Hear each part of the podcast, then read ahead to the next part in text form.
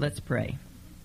Father God, we thank you again for this opportunity that you have given to us on this beautiful fall day to assemble together with Christian women, women we have come to love and to pray for, to know, to cherish. Women who also love you, Lord. And that's what bonds us together. Thank you for the fellowship that we have together in the gospel. Thank you for your precious word that tells us about you. Thank you that you are, Lord Jesus, a high priest who can empathize with the feelings of our infirmities and with the distresses that we go through, the, the trouble that enters into our heart as we walk this life. That you can understand because you designed us, you created us, you know the human heart better than we do. We don't know our hearts because they're deceitful and desperately wicked. But you know us, and you know the right words to give us. Words about the future that give us comfort for the present. And as we look at those words, some of those words today, some of the most comforting words that you have ever given to us, my prayer would be that the Holy Spirit would use them to indeed settle our troubled hearts. Because I dare say there's not one here among us who does not have some kind of situation in their lives that brings them trouble. So comfort us as you can only, as you alone can comfort us. And we will give you the praise and glory for what is accomplished here this morning. In Jesus' name we pray. Amen. Well, if you want to open your Bibles, would you please, and I hope you do want to open them, open up to John chapter 14. John chapter 14. This is going to be lesson number 149A. You might want to write that. well, you don't need to on your notes because your notes cover everything, but this is going to be a part A and a part B. Comfort for troubled hearts. The disciples of the Lord Jesus had great reason to be troubled as they sat with him there at the Passover turned Lord's Supper table on Wednesday evening of the Passion Week. A number of things had already taken place that very night, uh, things that would disturb any group of men or women in their shoes. Divisiveness had set in among them early in the evening, probably as they came into the upper room to take their seats around the Passover table. They had then been humbled, greatly humbled, as the Lord taught them a strong lesson about their selfishness as He bent down and washed their feet. And then He had announced that one of their own intimate group would be the instrument of betrayal. He had then predicted that all of them would be offended because of him that very night, and all them would sh- uh, scatter as frightened sheep. He had even declared that Peter, who appeared, at least on the surface, to be the strongest of them all, he had proclaimed that Peter would deny him three times again that very same night. He had talked about his departure from them. And he had said that where he was going, they could not follow yet. And his separation, I think of all the distra- distressing things they had heard about him that night. His separation was the hardest for them to swallow. His separation from them hung heavy on, on their hearts.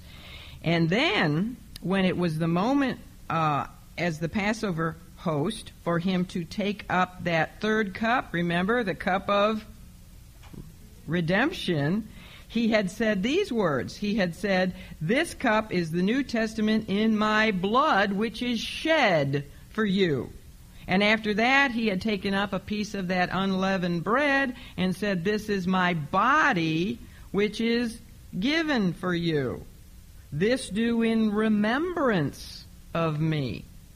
Now, hearing those, those words are familiar to us, right? Very familiar. But imagine hearing those words for the very first time. These men, for these men, those words sounded very gloomy to them. It sounded just like death. Blood, my blood, shed, my body, given. Remember me? Do this and remember. I mean, sounds like death, doesn't it? Why does it sound like death? because it is about death. So, the Lord's Upper Room Discourse, the introduction to which we have been looking at ever since we were in John 13, verse 31, and it will continue till the end of chapter 16, and even some have included the high priestly prayer in that discourse. But this discourse, his farewell discourse to his men, was designed by the Lord to meet his men at their need at that particular time. And their need was one of needing comfort badly. So we now enter into the body of the discourse and the body of what he had to say to them. So we're going to begin the body of the upper discourse. Everything we've read before this was introduction in verses 1 to 3 of chapter 14. And I don't know how many of you have memorized this, but this is one of your homework questions is a challenge to memorize these three verses because if you will memorize them and hide them in your heart and say them to yourself when you're troubled and distressed, they will bring you comfort. Let's see if you can say them with me. I'm going to try. I might have to look down, but let not your heart be troubled. Ye believe in God, believe also in me. In my Father's house are many mansions. If it were not so, I would have told you. I go to prepare a place for you. And if I go to prepare a place for you, I will come again, that where I am, there ye may be also. Did I mess up? Come again and receive. I will come again and receive you unto myself. Ah, that's an important part. that where I am, there ye may be also. Very good. You did better than I did. Thank you. There are many reasons, many reasons for being persuaded that the Bible is the Word of God. Many, many reasons. Don't ever doubt the Scripture. The more you study it, the less reason you have to doubt it. It is God inspired. But someone long ago said that one of the reasons we can know, not just hope, but can know that the Scripture is God breathed is because it is fitted to every single nook and cranny of the human heart. In other words, it satisfies our deepest longings. It seems to know us where we are. It's a living, breathing book. How can a book know us so well? because the author knows us so well. He created us. It is ideally suited for every single aspect of the human condition. We have an outstanding example of this in the passage before us, the one we just recited. This is the passage that addresses what kind of hearts? Let not your heart be troubled. This passage addresses troubled hearts. When we read the opening words of the Lord's this part of the discourse, let not your heart be troubled, immediately he has our attention, doesn't he? When you read those words, let not your heart be troubled, he's got my attention because I don't know of a day in my life that I don't have a troubled heart. Now, I shouldn't have, but there's always something going on that is stirring up my, my heart, my emotions. Every single one of us, raise your hand if you, if you don't know what a troubled heart is. Anybody? I'd like to know what your secret is if you, you can raise your hand, but every one of us knows what it's like to have troubled hearts. At the beginning of the previous century, the 20th century, the focus in medical research was on bacteria. But at the end of the 20th century, the focus of medical research was on mental stress and anxiety and its effects upon the human condition. Unfortunately, I hate to say this, but unfortunately, the problem with anxiety is almost as common among believers as it is among unbelievers. And that is a sad statistic. And it's a very poor witness to the world, isn't it?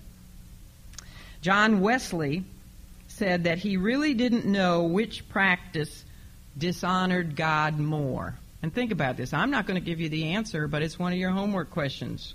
Think about it. What do you think dishonors God more? To worry, which is to doubt God's love and care, or to curse and swear? Who dishonors God more? the unconverted man who uses profane language or the converted person who worries. When Christians are filled with anxiety, we are doubting God's providential, sovereign care over us and over every aspect of our lives. We are also doubting His genuine love for our welfare, and we are doubting His wisdom in matters, right? When we worry, we're doubting His sovereign providential care over us. We're doubting His wisdom and what He's allowing to happen in our lives, and we're doubting His genuine love. Lord, where are you? Don't love me if you're letting me go through this. So, which do you think is worse? Uh, John Wesley didn't know, but he wondered about it. It's surprising that we Christians are so often anxious. Didn't the Lord say, remember what he said to Martha? You're, you're troubled about many things. and uh, didn't he say, be not anxious for anything, but with prayer and supplication, with thanksgiving? Have you been able to thank the Lord? You know, just give your petition to him and thank him for the way he's going to answer it. And that settles you down. Don't be anxious. Just give it to Him and thank Him for however He's going to answer it because you know ultimately, if you know God is sovereign, He's going to work it out for His glory and your ultimate good. But it is, it is surprising that we are so often bent out of shape and anxious and fearful and dismayed and distraught and troubled. Because really, when you stop and think it through, there's little reason for us to be that way. Of all people on earth, I mean, other people, if they're not saved, they should be troubled and anxious and worried and bent out of shape because this earth is the only heaven they're ever going to know. and that's sad. But we should be the most joyful the most confident, the most peaceful and assured, because we are the people who have experienced the miracle of God's regeneration. We are literally new creations in Christ. We possess the Spirit of God. In this same chapter, He's called the Comforter. He indwells us, the Holy Comforter. We, and He possesses us. We have the Scriptures. We know what it is like to have our sins nailed to the cross and the burdens of our sins lifted and to be washed in the blood of Christ. We have the assurances that our every need will be supplied, not our every greed, but our every need. And that we need not worry about these things at all. That if we seek first God's kingdom and His righteousness, then what? All these other things, our needs, will be naturally added unto us. That they come just as naturally as God takes care of the birds. Does He provide for the birds and give them food? Do they worry about where they're going to get their next meal? And just as naturally as He gives sunlight and water to the beautiful lilies of the field. So, how is it then that we are so often troubled and worried and distraught? What is it that does this to us? Well, it is often the same, for the same reason that the Lord's disciples in the upper room Wednesday night were extremely troubled on this, their last night with Jesus, which of course they didn't know was their last night. You see, their problem was that the Lord was introducing them to some things that were totally unexpected. Do you like unexpected things? You like phone calls in the middle of the night? You like going to the doctor and hearing about something totally unexpected? Mm-mm. No. Even though he had said some of these things previously to them, they had paid very little attention to them. They had gone on naively, as oftentimes we do, waiting for all things to continue the same as, as they are, and even get better. They were expecting things to get better, weren't they? Kingdom, thrones, etc. And they therefore willfully dismissed those things that did not fit with their preconceived ideas on things. And we don't like things to come unexpected, you know. We expect everything to go smoothly, and uh, when we're young, we're going to be healthy, and we're going to do this, we're going to do that, and then we're going to get married, and our marriage is just going to be a, a bowl full of jelly. No. Jello. Roses. Bed full of roses. wow, I'm mixing up my little cliches. a bowl full of jelly roses. and that nothing's, you know, we're going to have these perfect little children that are always going to obey, and we expect everything to just get better and better and better, right? Does it work that way? Mm-mm. No. Uh, you know, they were going on naively, and they didn't like it when all of a sudden he told them earnestly. Now he's very earnest with them, and he's very, he's very direct and clear. He's told these things, you know, I'm going to die, I have to go to Jerusalem, I'm going to be turned over, I'm going to be crucified. It's a, he's told them before, but now time is extremely short, and he's urgent. They have progressed through the Passover supper. He has by now instituted a new memorial celebration for them to observe called the Lord's Supper.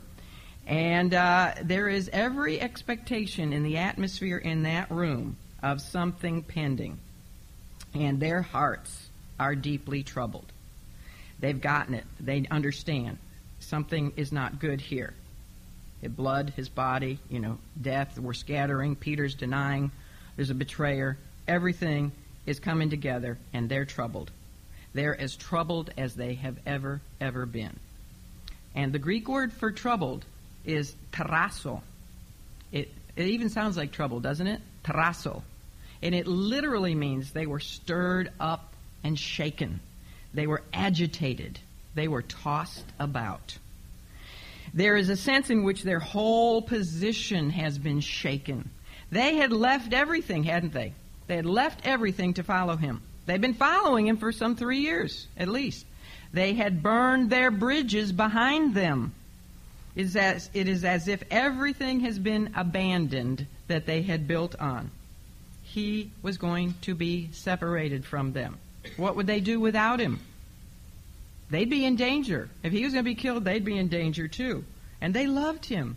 Life was wonderful with him. They just did not want to be separated from him. And very often you and I find ourselves in the same position. What we have anticipated, they were not anticipating his departure. They were anticipating him staying with them, setting up the kingdom, them having great positions with him, and everything being hunky dory. That's what they were anticipating. But uh, lots of times, what we anticipate does not take place. The unexpected occurs, and our world, in just a matter of seconds, can be totally turned upside down. But does the Lord know it all? Does He know? Does He know about those midnight calls? Yes, He knows it all. So he deals with the inner man, the condition of the inner being. And we, he's talking to his men, but you and I are so privileged to have these ministering words that he gave to them that we also have them for us. He is the master teacher who knows the human spirit, and there is nothing more ideally suited to a troubled heart than what he has to say, not only in these verses and in the verses that follow, but really on throughout the entire um, discourse, even into his high priestly prayer. He is concerned about comforting his men, the spirits of those who are his. So things are quiet. As I said, the Passover is finished. They've eaten their big meal. He's instituted the Lord's Supper, which shocked them. And now everything is quiet, and he has the un- undivided attention of his men. And notice what was the first thing he, he did to calm their troubled hearts. The first thing he did was to, to direct them to faith, which is the only way that you and I and they have at our disposal to relate to God and to his Son. The only way is by faith.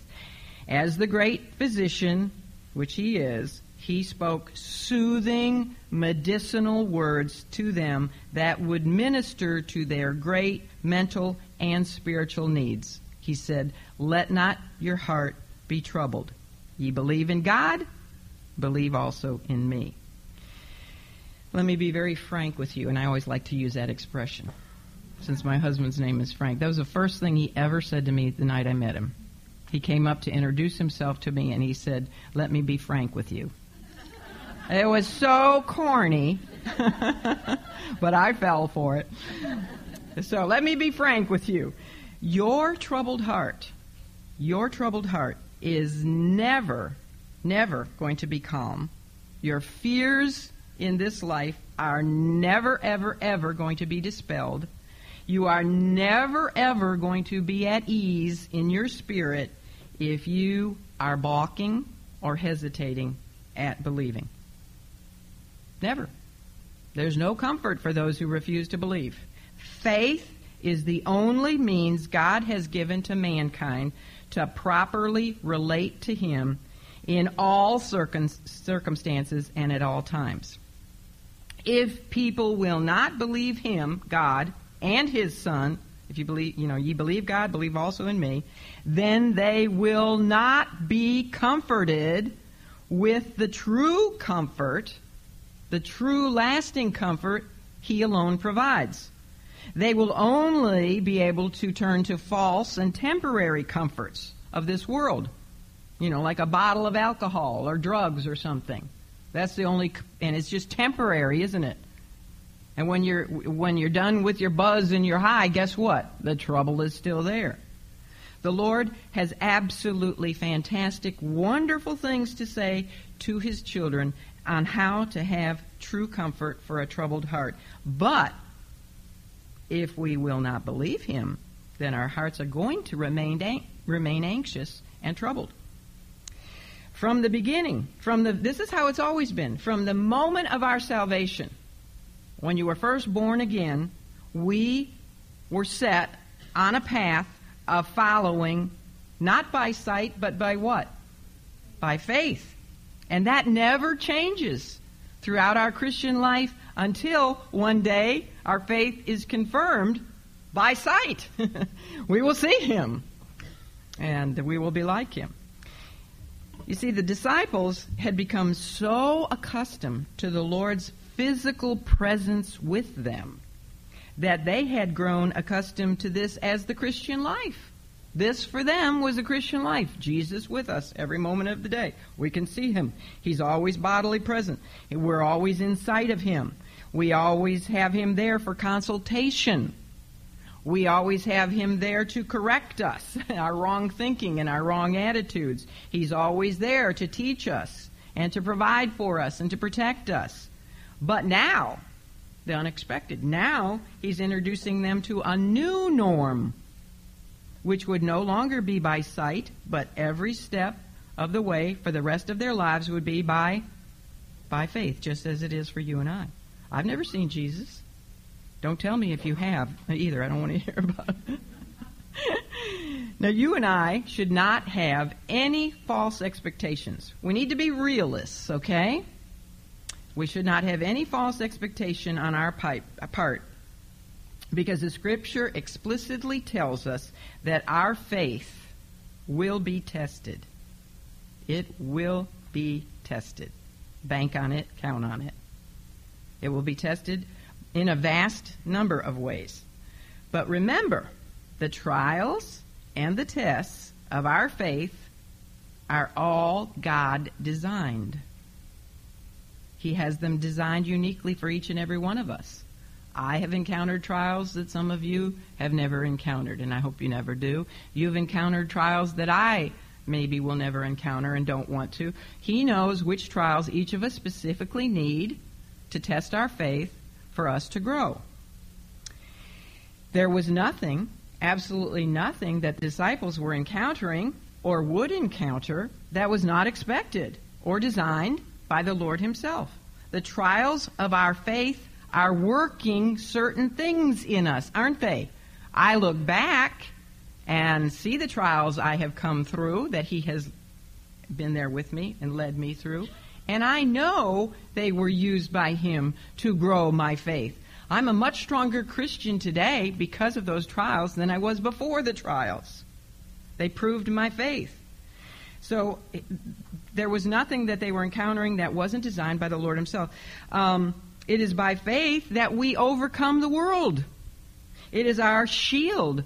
You know, we're told to put on the armor of God, and what what is the main thing we need to put on besides the helmet of salvation? the shield of faith. So that when all those darts come at us from the wicked one, we've got our shield on. And they just bounce off. That's the, we need the shield of faith. Throughout the scripture, there is this constant encouragement to relate to God and to His Son, the Lord Jesus Christ, by faith and not by our circumstances and not by the degree by which those circumstances unsettle everything that we thought was certain and sure. Jesus says to his followers, Ye believe in God. Say the rest. Believe also in me. Hmm. Now, when he's talking, he is talking here to his disciples, right? So he's not talking about saving faith. You, you believe in God, believe also in me, have saving faith in me. We know he's not talking about saving faith here because the disciples are already saved. Remember when he washed their feet? He said, You are all clean, but not all of you, meaning Judas.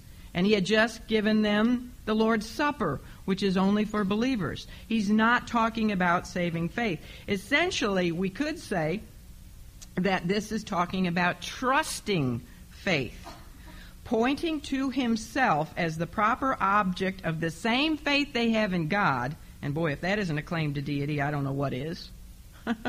I mean, he's saying, you believe in God, believe with the same faith in me. That is a sure claim to deity. Remember that for those that come to you knocking on your door saying Jesus never said he was God. Here's another one. They're, the scripture's loaded with them.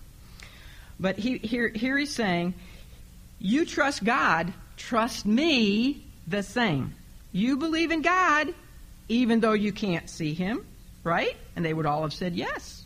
We've never seen God, but we believe in him. And he's saying, now you must trust, believe in me the same way, because I am soon leaving you. But your faith in me must not diminish just because you can't see me anymore. Actually, he could have gone on to say, and he will when we get into more of John chapter 14, it's going to be better for you guys that I do depart from you. It's going to be a lot better that I am away from you. You know, we might think, oh, wouldn't it have been great to be one of the apostles and have Jesus right there? So when I have a problem, I can just say, Jesus, would you tell me what I should do in this problem? There he is right there. But you know what? That wouldn't be so good for you guys. Because when he was here, he could only be in one place at a time, right? So he's ministering to me. You have to wait your turn. but when he went away, he could minister to all of us. Couldn't he? And what else? What is better about the fact that he's gone? He sent us the resident Holy Spirit, the Comforter. And there's a lot more things he's going to tell them. It's better for you guys that I go away. You're going to be able to do greater works without me than when I was here. And that happens too. Our faith not only saves us, that's what initially saves us, but it is what sustains us then throughout the rest of our earthly lives. We must keep on believing, right? Keep on believing. What are we to believe in God and His Son? What are we to believe? That they exist? Well, yes, that's obvious course we have to believe they exist. You know, without faith, it's impossible to please God. We have to believe they exist. But in addition to that, we are to believe that God is exactly who He says He is and that He has the relationship to us that He says He has. That He sovereignly superintends everything. Everything is under His sovereign control. For the disciples, this included even the things that would be taking place in the next few days utterly shattering to all of their previous plans and hopes and dreams. Yet, even in those things, they were to believe in God when those things took place. And they were to believe in the one they had also put their faith in God's Son, Christ. You know, the Jewish people, they, they believed implicitly that Jehovah God was always present with them by and large, most of the, you know, even the Pharisees, they believed in God. And their history was proof of his eternal care and protection. They had faith in the invisible God. So putting himself on the exact same level as God, the Lord Jesus was urging his men and urging you and I to trust him, Jesus, the same way as they trust God. Even when he, like God, would not be physically present with them anymore. John Phillips says this. He says, quote, trust goes much deeper than belief. I'd never thought about that. Trust goes deeper than belief. Belief can be cold and intellectual. I mean, a lot of people can say they believe in God, right? Just intellectually, yes, I believe in God. But he says trust is warm and personal. Let me give you an example. I can believe that my son, Chris, is a great pilot. And he must be because he's Top Gun and he knows how to fly those awful things, fighter jet pilot. I can believe that he is a great pilot.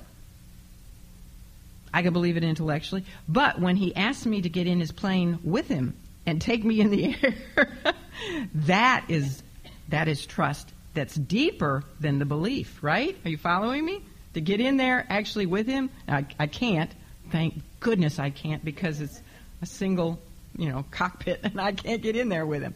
But that would really be showing my, my trust. I really, that would show I really do believe he's a good pilot. Oftentimes, well meaning people will console their hurting, bereaved friends and loved ones and neighbors with the words, you know, put their arm around them, say, everything is going to be all right. Just believe. Have you ever heard that? Yeah, just just believe everything's going to be fine. Well, that kind of optimism is just based on kind of pie in the sky wishful thinking. It's no use to say to someone, it's going to be all right, cheer up, let not your heart be troubled, unless you finish that sentence. I think of Sean Hannity. I watch him a lot. I watch Bill O'Reilly, and then I watch Sean Hannity. And Sean Hannity has this little section of his program where he always says, Let not your heart be troubled. How many of you have heard him say that? He says it every night. Let not your heart be troubled. But he stops right there. That's not, you know, that doesn't mean anything. It doesn't mean anything unless you finish the sentence. Ye believe in God, believe also in me, Jesus Christ. That, you see, links the sentiment, let not your heart be troubled, to omnipotence. You have to link the sentiment to omnipotence. Who is omnipotence? God in Christ. Let not your heart be troubled. Believe in God and believe in Christ. That finishes it. That's the only way your heart won't be troubled. What are the what were the apostles to believingly trust in Jesus? Well, first of all, that he was just as reliable, reliably trustworthy as God. Therefore, they could put as much faith and confidence in his words and in his promises as they could in God's words, because really they're one and the same, aren't they? They were to believe the things that he was going to tell them next. And this is very important because faith is not just vague optimism. Oh, just believe, just have faith. It's not just it's not vague like that. Jesus didn't just say trust me guys, things are going to work out, just believe. He got specific. Biblical faith always has an object and it is definite. It is definable. There is content to faith. It isn't like saying, cheer up, be happy, and then stopping with that. He's not saying that at all. He's giving them content. He's giving them something solid to believe in. He gives them words to trust. He gives them truths to hold fast. He gives them solid facts that are ideally suited to troubled, disturbed hearts. What are those trouble easing facts? Well, besides telling them that they can believe him as equally as they believe God, he then assures them that God is his Father. And his Father has a house, right?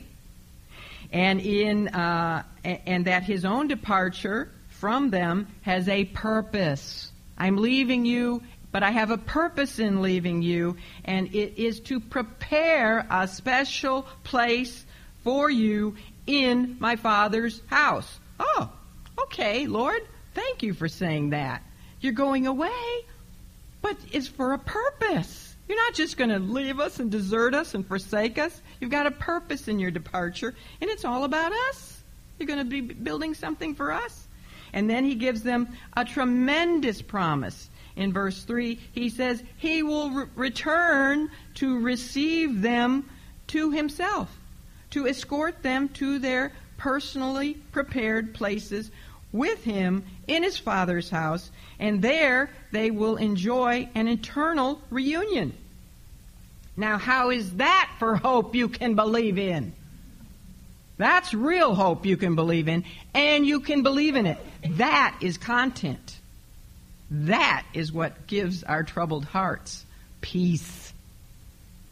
In referring to God as his Father, Jesus was again making another claim to deity, two in a row. Believe God, believe me, that's claim to deity. My Father's house, you know, Jews never called God Father because they knew that that was a claim to deity. But in John chapters 13 to 17, Jesus calls God by that term Father a total of 53 times. 53 times he calls God his Father. And he goes on to speak of his Father's house. Now, he's not speaking of his Father's house in a parable. He's not speaking about it figuratively or allegorically or metaphorically. He is speaking about his father's house literally. He knows about his father's house. Why? Because he's been there. he's been there. It's real. He knows it does exist. It exists in another dimension of being. It's called heaven because it is where his father abides. If his father didn't abide there, it would not be heaven. Ever think about that? Heaven wouldn't be heaven if the Father didn't live there. There is a third heaven that the natural scientist knows nothing about. He cannot go there in his little spaceships to explore it and come back and confirm its existence to you and I. In fact, without faith, he will never see it. Except a man be born again, he cannot see the kingdom of God. If you're going to believe and accept Jesus' words about his Father's house, you must do so how? By faith. By faith. By the way, the only other time Jesus used the term uh, uh, my Father's house was in reference to the temple when he cleansed it. That's the only other time he spoke of his Father's house. Remember when he said, You've turned my Father's house into a den of thieves. Uh, um, I love it when I do that. Thieves. a bowl full of jelly. it seems, therefore, that God's house in heaven is laid out like the temple. Called the temple his father's house. We know the tabernacle, when he, God instructed them to build the tabernacle, that it was a pattern for what existed in heaven. Um, Isaiah 6 1, when Isaiah saw a vision of the Lord sitting upon a throne in heaven, you know, with the angels saying, Holy, holy, holy before him. He said that the Lord's temple, I mean, the Lord's train filled the what? Temple. This is a heavenly scene. He talks about a temple. He says that the house, the temple, was filled with smoke. And he says one of the seraphim took a live coal from off the altar. So we talk about a temple, a house, an altar. Heaven is designed like the temple was down here, at least the tabernacle, and we know that from Hebrews 9, verses 23 and 24. Now, did you know that there really is not much said about heaven in the Old Testament? Because until Christ, no believer ever went there. Until the time of Christ and his resurrection, no believer. Heaven was only filled with the holy angels. There were no believers in heaven. They went, until Christ, they went to a waiting compartment that was referred to as Abraham's bosom. They couldn't go into the presence of God without being covered with the blood of the Lamb. So they went into Abraham's bosom, uh, also known as paradise. You know, there are two compartments to to what was called Hades not hell. And I know Hades has a bad connotation, but there was a good part of Hades, Abraham's bosom, and then there was the bad part where the rich man went, you know, and Lazarus went to Abraham's bosom. But there's not much said about heaven in the Old Testament. The light, the light about heaven itself was dim in the Old Testament. So it's wonderful wonderful that the Lord described heaven in the way he did, as his Father's house. Because what does that bring to your mind? Your Father's house. I mean, that that is a comforting, homey uh, term for heaven, isn't it? Your Father's house. That's where you can kick off your shoes right, Connie? And be yourself. she knows all about it. She said the other day, I said something like, This is my house, Connie. This is my house. And she said, No, this is my house. This is the only house I've ever known. and I got to think about. She's lived there longer than I have. She's lived there her whole life. Well, no, she and Brad did have a home for three years, right? Four, five? Oh, that long? Okay. But she was born in that house. I mean, that's the only house that I've only been there 35 years. but a house, a home is where you can kick off your shoes and be comfortable, right? and clean and neat. But uh, Robert Frost said something. I was going. Where is it? Robert Frost. You know, he's a famous poet. He said, uh, "Home is the place where, when you arrive, they have to take you in." There's a lot of terms for heaven um, in, in, the in the in the New Testament, but but my father's house, his father's house, I, I think that's the best. The thought of death grips men's hearts, you know, with with coldness and and dread. There's even an instinctive human terror that we have about the grave. But the Lord's words, "My Father's house," ease that dread and fear for the Christian. Heaven, it speaks of a, place of hominess. Some of the other New Testament names for heaven are that is called a country. I think that's to emphasize its vastness. It's called a city, which probably emphasizes the large number of its inhabitants. It's called a kingdom, which probably emphasizes the fact that it has structure and order. It's called uh, paradise, which would emphasize its beauty. It's called a place of rest. It's called an inheritance. But the term that is the most personal is my Father's house. Dr. James M. Gray wrote a song with the words, Who could mind the journey when the road leads home? I like that. I don't know that song. Do you know that, Miriam? We should look that up. I don't know what the song is, but who could mind the journey when the road le- leads home? Looking forward to returning to his Father's house is actually what enabled Jesus to endure the cross and the shame of the cross. It was for the joy set before him, knowing he was going to return to his Father's house, that he endured those sufferings. Well, Jesus went on to tell his troubled men that in his Father's house there are many what? mansions, which um, in the Greek is the word monē, monē, which literally speaks of dwelling places or um, abiding places, permanent dwelling places. The word is actually much warmer and much homier than the word mansion. The only other time in the New Testament that we find this word monē is in this same chapter, interestingly. If you look at verse uh, 23, Jesus answered and said unto them, If a man love me, he will keep my words, and my Father will love him, and we will come unto him and make our abode with him. Which one of those words do you think is exactly the same as mansions? Mona. Abode. It is. We will make our abode. Now, he's not talking about a mansion. He's talking about we'll make our dwelling place with him. When we get to heaven, we're not going to be greeted by some celestial real estate agent who hands a, us a map on how to get to the right mansion. and then we jump into a golf cart, you know, that is driven by Peter to take us there. And unfortunately, the word mansion gives us, you know, I've got a mansion just over there. And we all, you know, you picture this great big, sparkling, palatial place where it's cold and indifferent. You know, I don't know if you want a mansion, but that's not as cozy as a dwelling place in the Father's house. The picture is of a father adding additional rooms onto his house, which was a custom in the East. A father, when a son got married, they'd add a wing onto the house. And in, in, in Pakistan too, right? That's what they do. I know Mala told me that in India. They would just add a dwelling place onto the father's house and then when the next son, or you know, they keep adding onto the house. So when we get to heaven, we're going to live in the Father's house, in a you know dwelling place attached to the Father's house, and we'll all share the same patio. I mean, that's a whole lot more. I don't want to be in my old, my big cold mansion down the street, ten hundred blocks from your mansion, and separated from God's house. Do you? Want us all to be together and it'll be like that. And that's a that's a wonderful feeling.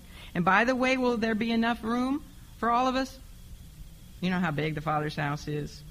Uh, it's um, hmm, they've done the here it is. It equals three billion three hundred and seventy five million cubic miles, which is and you know that heaven is a big cube.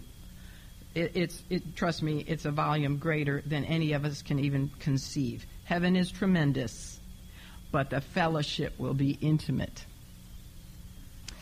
The Lord God has always created environments perfectly and ideally suited and prepared by Himself for the creatures He places in them. Think about it.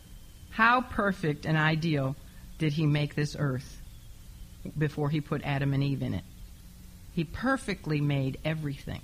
And without sin, I can't imagine how gorgeous. Look at the trees just now at the fall, how gorgeous they are. But Eden must have been just breathtaking. He prepared Eden, and you know, a, an ideal environment and a utopian garden just for Adam to live in. He also prepared the land of Canaan before he brought Israel into it. Like Adam, the Hebrews moved into a land that was full of everything that they would need because God had fully prepared it for them. So Jesus here is speaking of something even better than Eden, the Garden of Eden, or better than the land of milk and honey, to which the Hebrews moved in. He was speaking of men bring, being brought into God's own house. Now, think about this. Men had not been originally made to live in heaven. When God made man, he did not make him to live in heaven with him. He made man for the earth. He prepared the whole universe just for man to live on the earth. Man was placed on the earth to keep it and to live on it and to multiply on it. But by sinning, man lost the earth. That was bad. That was the evil. Man sinned, he lost the earth. However, here's where God turned that which was meant for evil into good. By sinning, man's sin brought God's Son down from heaven. And at Christ's descent, man is now able to ascend and, into heaven, which is going to be his new home. You know, if man hadn't sinned, we'd never live in heaven. Have you ever thought about that before? We would live, you know, eternally on earth. Well, wouldn't earth run down, you know, and eventually the sun would explode and there would be no earth? No because before the fall and before sin, the second law of thermodynamics didn't exist. You know, that's the law that everything is running down and in a state of decay.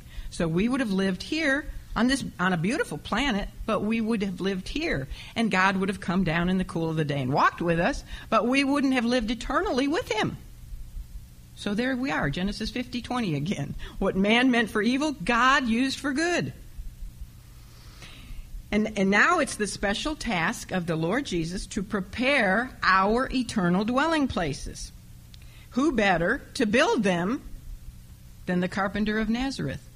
He knows all about building beautiful places. And I believe every one of our dwelling places is going to be specifically designed just for us. You know, we won't have to pick out our colors because he's going to know what our favorite colors are. and he'll make all the draperies. now, after speaking to his disciples about the many dwelling places of his Father's house, Jesus added these words, and I love these. Underline them. If it were not so, I would have told you. If there was no life after death, I wouldn't have given you a false hope. This is just like you and I assure little children, don't we? We assure little children who are troubled and worried about about the lizard in their closet. And we go in and we say, That lizard, I promise you, I wouldn't tell you this if it wasn't true, but that lizard cannot eat you. or there's an absolutely no giant. I used to, when I was a kid, I thought there was this monster under my bed. I, I, it wasn't definable, but there was a monster under my bed. And so I would never sleep with my hand off the bed. and my mother, you know, come in. Hey, there's no monster under the bed, Kathy. Promise you. I used to be Kathy. and uh, that's how we are with children. You can trust me. I wouldn't tell you if it wasn't so. Just trust me. And that's what he's doing because we're his little children, right? He said, I wouldn't tell you if it wasn't true. He's comforting the troubled hearts of his men with his absolute assurance to them. I promise you, God has a house. I'm departing. I'm going to make that, I'm going to prepare a place for you, and I'm going to come back and get you. And if it wasn't true, I wouldn't tell you this. He had just told them to believe him as they believe God. He had always spoken the truth to them. Always. In fact, as we're going to see in verse 6, he is the truth. what does he say to Thomas in verse 6? I am the way, the truth, and the life. He is truth incarnate. He is God. Guess what? God cannot do some things. What is one of the things he cannot do? Lie. He cannot lie. Jesus does not lie because he knew that full provision would be made for both their complete and eternal happiness. Jesus encouraged the fearful hearts of his men by assuring them that he would never make up something that wasn't true. He would never allow them uh, he would never have allowed them to give up everything as they had. They left their occupations, their families. He would never have allowed them to do that, to follow him, and to grow so intimate and so in love with him if their relationship was just going to end. That was going to be the end of it. I'm going away. That's the end. No, his purpose for them, just like his purpose with you and I, was full and rich with ultimate goodness. God's house was to be their permanent home, and the purpose of his departure was so that he could prepare things just for them. That's exactly what he did do. He, and starting that night, he went to the cross to prepare redemption for them and for you and I. And he would go. Um, Uh, out to the tomb so that he could rise from death and prepare the conquest of sin and death and the grave so that a new life and resurrection power would be available for them and for you and I. And then he would depart back to heaven in his ascension so that he would prepare an access into God's holy presence and then prepare an eternal home for them and for all like them who would put their faith in him. And he would uh, be busily, that's what he's doing today, still, busily preparing individually appropriate dwelling places for every single one of his beloved children. If it weren't so, he wouldn't have said it. He wouldn't have said it. He would not have given false hope. Jesus is not in the business of giving false hope. His words are true, his words are utterly reliable just as we assure our children. He says, I would tell you if it wasn't going to be okay. But you can believe me, I am telling the truth. My father has a home. There are many permanent places there, and I am personally involved in preparing your place for you. Does that give you, does promises about the future give you comfort for the present? It should. It should. There are, these are words ideally suited to comfort the troubled hearts of believers. How do these words affect you today? Let not your heart be troubled. You believe in God, believe also in me. In my Father's house are many mansions. If it were not so, I would have told you. I go to prepare a place for you. And if I go and prepare a place for you, I will come again and receive you unto myself, that where I am, there you will be also. Does, does that fall to the ground for you and not affect your spirit? Do you simply dismiss such a great truth by saying something like, yeah, well, that's okay for the future someday, you know, but today, it just doesn't help me with today and with the trials that I'm facing today. I need to be concentrating on the here and the now, not the there and the then. These are things for old people, you know. These are things that I. Uh, there are things I need to take of care of now. And I have expectations for my life. I've got things I want to accomplish. I, I have heartaches that I know aren't just going to disappear just because of these there and then promises. Well, this is exactly where the disciples were. they too had certain expectations. And they all had to do with the here and the now, and with earth, and with Jesus staying present bodily with them. And they had things they wanted to accomplish, you know, thrones and seats and enemies being overthrown. They too were concentrated on the now, not the then, and the here, not the there. But you see, that was precisely part of their problem. What the Lord was clearly teaching is that there are many things that are not going to be resolved now. There are many things that will not be solved and resolved in, in the here and now. There are some things that are just not going to happen now. We have to wait. That's what faith is about, right? Waiting. the things that your heart heart longs for, the ultimate things that your heart longs for, like an undisturbed life where everything is governed in a way that there is not going to be any sorrow, any tears, no regrets, no temptations, no troubles of any kind. That is not going to happen in the here and now. It might for a little while, you know, especially if you're young. Maybe everything's been pretty good so far. But the effects of living in a sin cursed world will eventually awaken all of us to the sad reality of life in the here and the now. And this is exactly why the Lord's remedy for troubled hearts is to call attention to the then and after, the then and there. That's where our hope is, is in the then and there. And knowing that right now this is all about a trial. This is all about conforming us into his image. It's not necessarily about happiness as much as it is about holiness, is it? Making us Christ like. Notice, too, that he doesn't describe the Father's house. He waits, he lets John describe that later in Revelation. But he doesn't describe the Father's house here to his men. He doesn't describe the dwelling places that he is preparing. Now, we might have hoped that at this point he would spend like three chapters telling us all about our future dwelling places. Well, I'd like to know how many bathrooms. no, I don't think I'll need a bathroom. I'd like to know this and that. But he doesn't tell us a thing about these things because the reason he gives no description is because that is not the thing that will ultimately calm the troubled spirits of his men and his followers. You know, if we heard all about heaven, and you can read about it in Revelation 21, that's not really the description, is not what gives us comfort for our troubled hearts. It's the next thing that he said that would bring true comfort to troubled hearts, and which he knows would repeatedly comfort the spirits of his followers ever since he spoke them. And those were the words that he will come again. Verse 3 And if I go and prepare a place for you, what? I will come again. Now that's really the first time he's told them that. He's told them in other ways that they didn't get.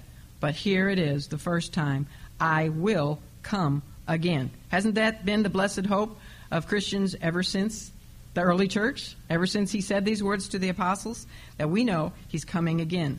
We can trust him in that, can't we? Didn't he didn't the scripture say he'd come the first time? Did he? Yes, he did. Exactly as he said he would come, he came the first time. He will come again. He's promised he will. And when he comes the next time, what is he going to do? Receive us unto himself. That where he is, we will be also forever. That must have been great news to his frightened disciples that dark night. This is the first time he's told them he would be coming back. Death is the instant passing of the believer into heaven. Death is the private escort or the private presentation to the Lord. Paul said, We are confident, I say, and willing rather to be absent from the body and be present with the Lord. That is one way that we will meet the Lord is through individual death. But here he isn't really speaking about that when he says, I will come back and receive you unto myself. Here, for the first time, what is he telling them about? The rapture. The rapture of the church. Now, they know nothing about the rapture. They don't even know about the church, really, at this point. But this is, as we look back and know now, now the rapture is a, you know, it's a doctrine that will be further developed in the epistles. But here, for the first time, he is speaking about the rapture. You see what he's doing? What would you do if you had invited guests over for dinner Friday night? Well, you would be preoccupied with them coming and you would get everything ready for their visit. If you were like me, you would make sure Connie had all her, the toys in the bedroom down the hall. you would mow the grass, you would rake the yard, you would uh, make everything as perfect and as ready as you can, and then, of course, what else would you have to do? Cook. You'd have to prepare the meal. You get everything. All week long, you'd be preoccupied with your guests coming to visit. That is the state of Christ's mind here, right now. He is, and even now, he is preoccupied with preparing a place for us. And also, think about this not only is he preoccupied with preparing a place for us, but he is preoccupied with preparing us for that place. So he's got two works going on. He's preparing us. You know, as you progress through life, you do get more and more prepared for that place. I know I talked to uh, Leslie Leslie Garrett goes to this church. Bless her heart, she lost her her grandson, seven year old grandson, and her son both within a year. And she said, you know, she said, and her parents live in Fayetteville, and they're both in their 80s and are still alive. Said, That's just not the right order of things. But she said, you know, I never really thought about heaven before. I never really gave it much thought. But she said, now I can actually say I long to go there. When my mother died, for the first time, I knew I had somebody in heaven, you know, and he's preparing me for that place because now, you know, I long, and the more people we know that go ahead of us, it's prepare. It's all part of the preparation, and he's busy preparing our hearts so we'll really appreciate the Father's heart, house when we get there.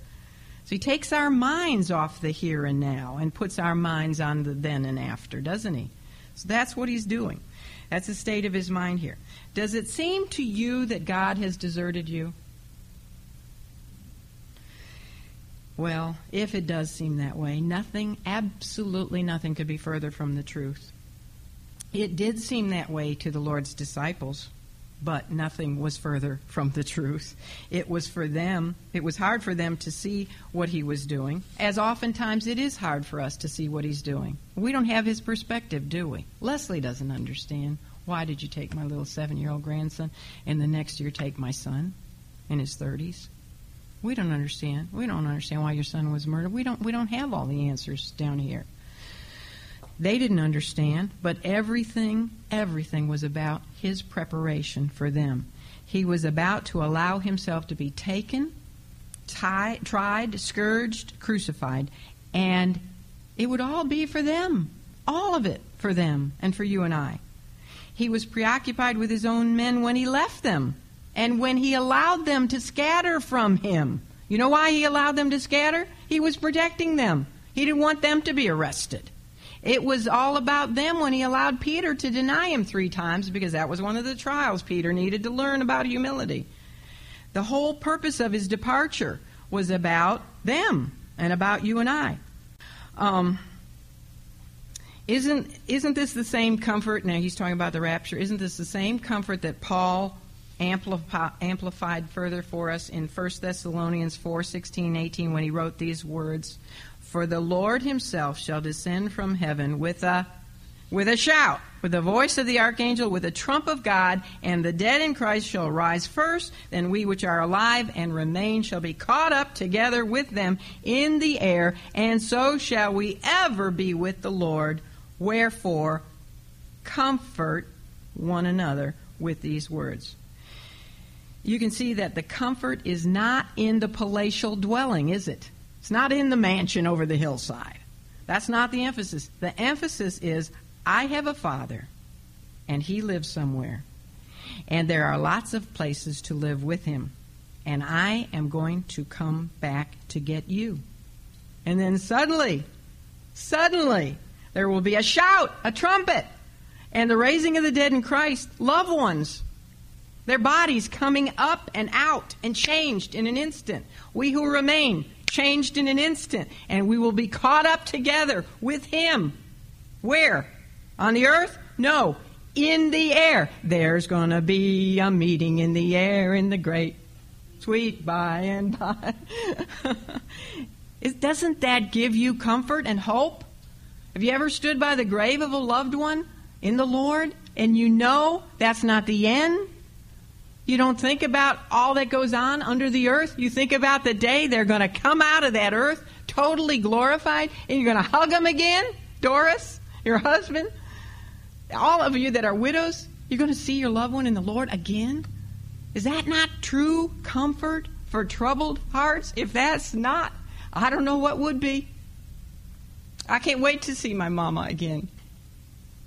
And one day, my other, I don't have many ancestors up there when I got my mother.